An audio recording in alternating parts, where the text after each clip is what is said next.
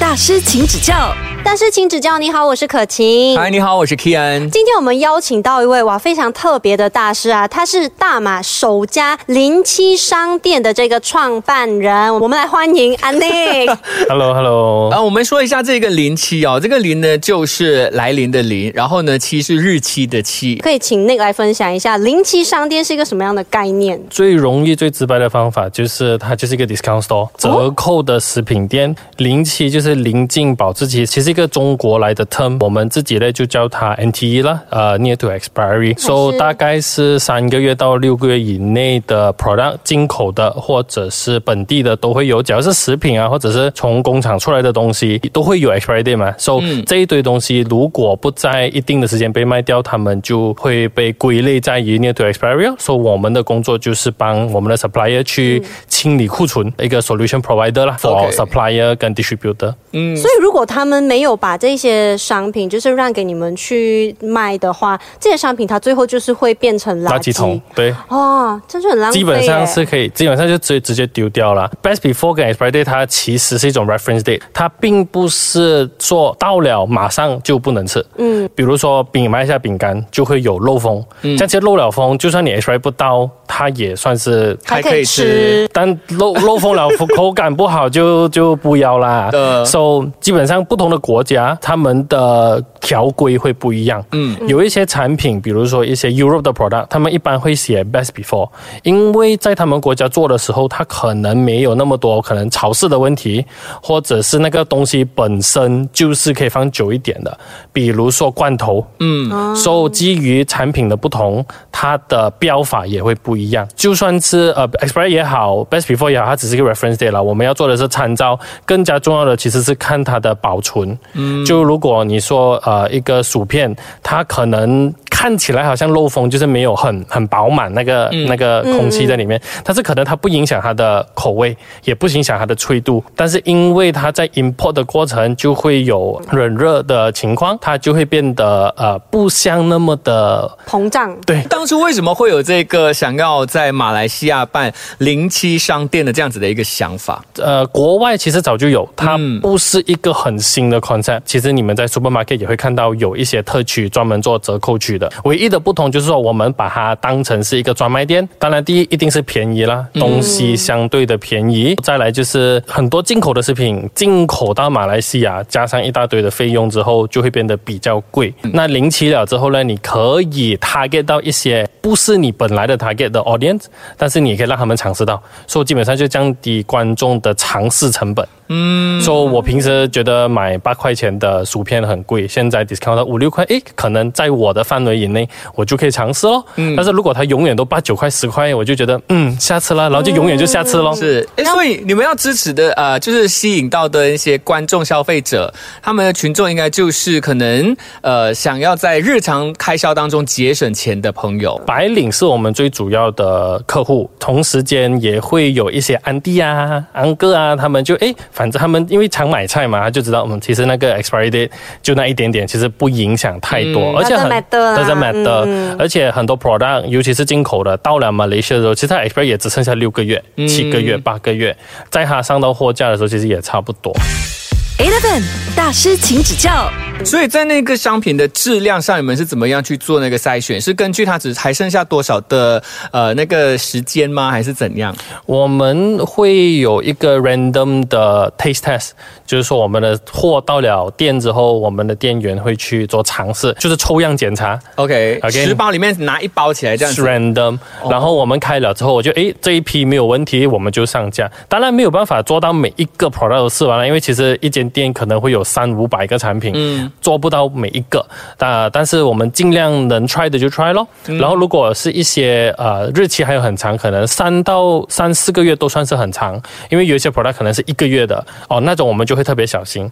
然后我们也会跟 customer 讲说，哎，你看你能不能接受咯？如果他讲嗯会不会漏风啊，这样我们会做的东西就是我直接开一包给你吃，你 try 了你才来决定，因为不可能为了要销货而塞给他拿回去也没有用啦。嗯，所以他们试了之后就可以做自己的决定哦。嗯，我觉得零七商店这个概念真的是很好，就是可以让一些呃特定族群，让他们以更优惠的价格可以买到一些平时比较不会花钱去买的这个东西。对啊，而且很多 grocer 的价钱，尤其是就是黄金地段的 grocery，价钱是相当贵的。同样的一包菜，对对不同的地点那边可能又会更贵。嗯嗯，那就你呃经营零七商店到现在以来，你觉得马来西亚的消费者对于零七商品现在的想法普遍是怎么样？大部分的人，呃，我只敢讲说，呃，KL 区啦，大部分的人其实是接受的。呃，很多人是了解 best before 跟 expiry date 的差别，然后他们也是清楚知道说，嗯，这个 product 我今天只要是我有 check 日期。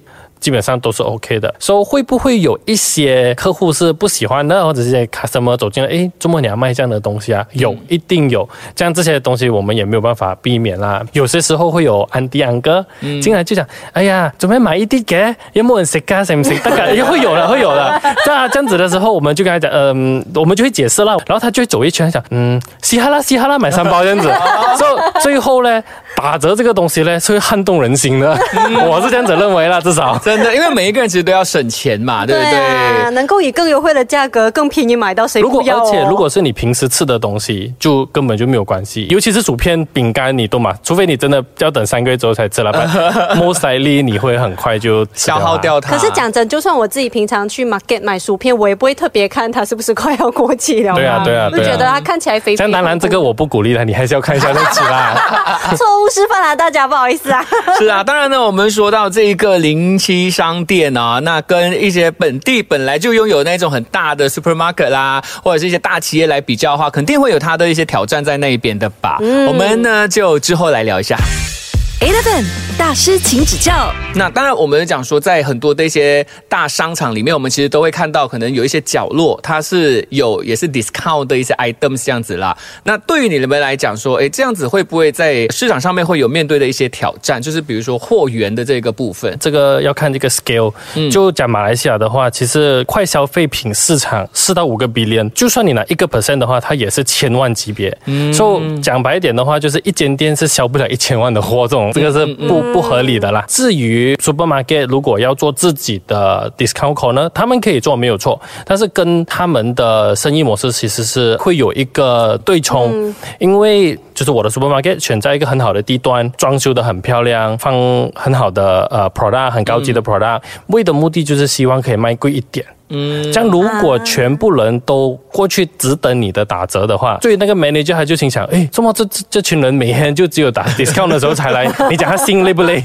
我我我累了，至少。嗯所以我们做的事情就是说，你不要卖这个东西，我帮你把它吃掉，然后放在其他地方卖。这样的话，supermarket 就不用去担心库存问题，而我们专门卖零七嘛。所以我们也不用担心本来的货源的问题。嗯，我们与其说我们在打架，其实我们在解决他的问题。所以一开始在呃经营的时候，有遇到什么挑战吗？一开始我们在做的时候是前年的时候，当时候是 MCO 刚刚开回，市场上没有所谓的 NTE，没有所谓的零期食品，因为 supplier 没有供这种货给别人的习惯。一般来讲，他们就是等丢掉的，基本上都是。某种程度上，我们要去求 product，要去说，哦哎、可以不可以给我啊？我帮你销啊。嗯，所以你是那种真的为了你要达到的那个目标目的，可以就能屈能伸的那种人。我们努力了，我们做人努力。你知道很难去说服，当你没有成绩的时候对，啊，而且在马来西亚没有人做过这个东西啊，他们也没有一个潜力可以去参考。呃，过程其实说难，但是我们很幸运，因为这个市场在外国很成熟，我们只要跟他讲这个 market 是存在的，你作为一个 supplier，迟早会面对到这个问题。你现在不给我没有关系，嗯，但是当有一天你遇到的时候，我跟你说我在这里，你来吧，我等你。Eleven 大师，请指教。那想问一下，现在已经很多人都会转为电商，就是在 online 卖东西啊，你怎么看呢？online 你就不能，哎呀，安迪啊，嘻哈啦，嘻哈啦，他不能做这个动作咯，因为 online 你就不能做到这个这样的效果。但是马来西亚人，我们的客户啦，买东西他有时候也是贪一个 bargain 到东西的那个快感。那那就创业以来到现在啦，你自己觉得创业最重要的一个心态是什么？创业最重要的心态是要分清楚你是把它当做投资还是创业，因为创业很辛苦，嗯，但是投资不一样。很多人会觉得，诶，我把这个钱这笔钱投到这个生意上面，就当做是创业，嗯，但不一定。就好像我们刚开始的时候，需要面对很多的去跟 supplier 谈。去跟他说，哎，呃，我来帮你啊，在讲话，而，而且很多时候会面对别人，不一定需要理你，因为。Who are you？对对对，就如果你不是一个咖，就为什么我要理你？你就只能吞声哦。然后你为了省成本，你就需要自己去搬货，自己去载货，这一堆东西都是，就是我所谓的要把手弄肮脏。嗯，这才是创业的过程。如果你 expect 说我放在那边，它就慢慢会 grow 的话，我觉得不 make sense 啊。这样它算是投资，不算是创业。所以心态上的差别差很多。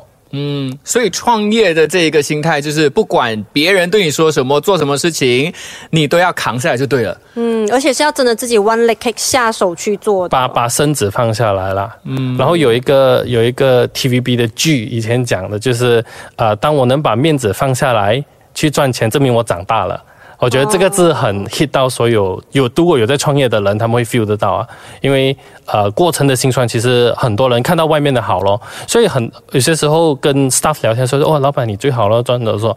说，但是老板以前辛苦时候你也不知道啊，嗯，而且我们不只面对员工，我们还要面对外面的其他的 supplier 或者是 client、白业什么都好，今天我们做什么形式的 business 都是需要服务或者是卖东西。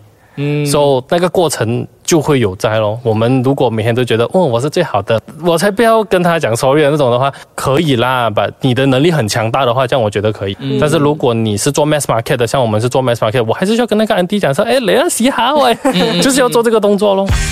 Eleven 大师请指教。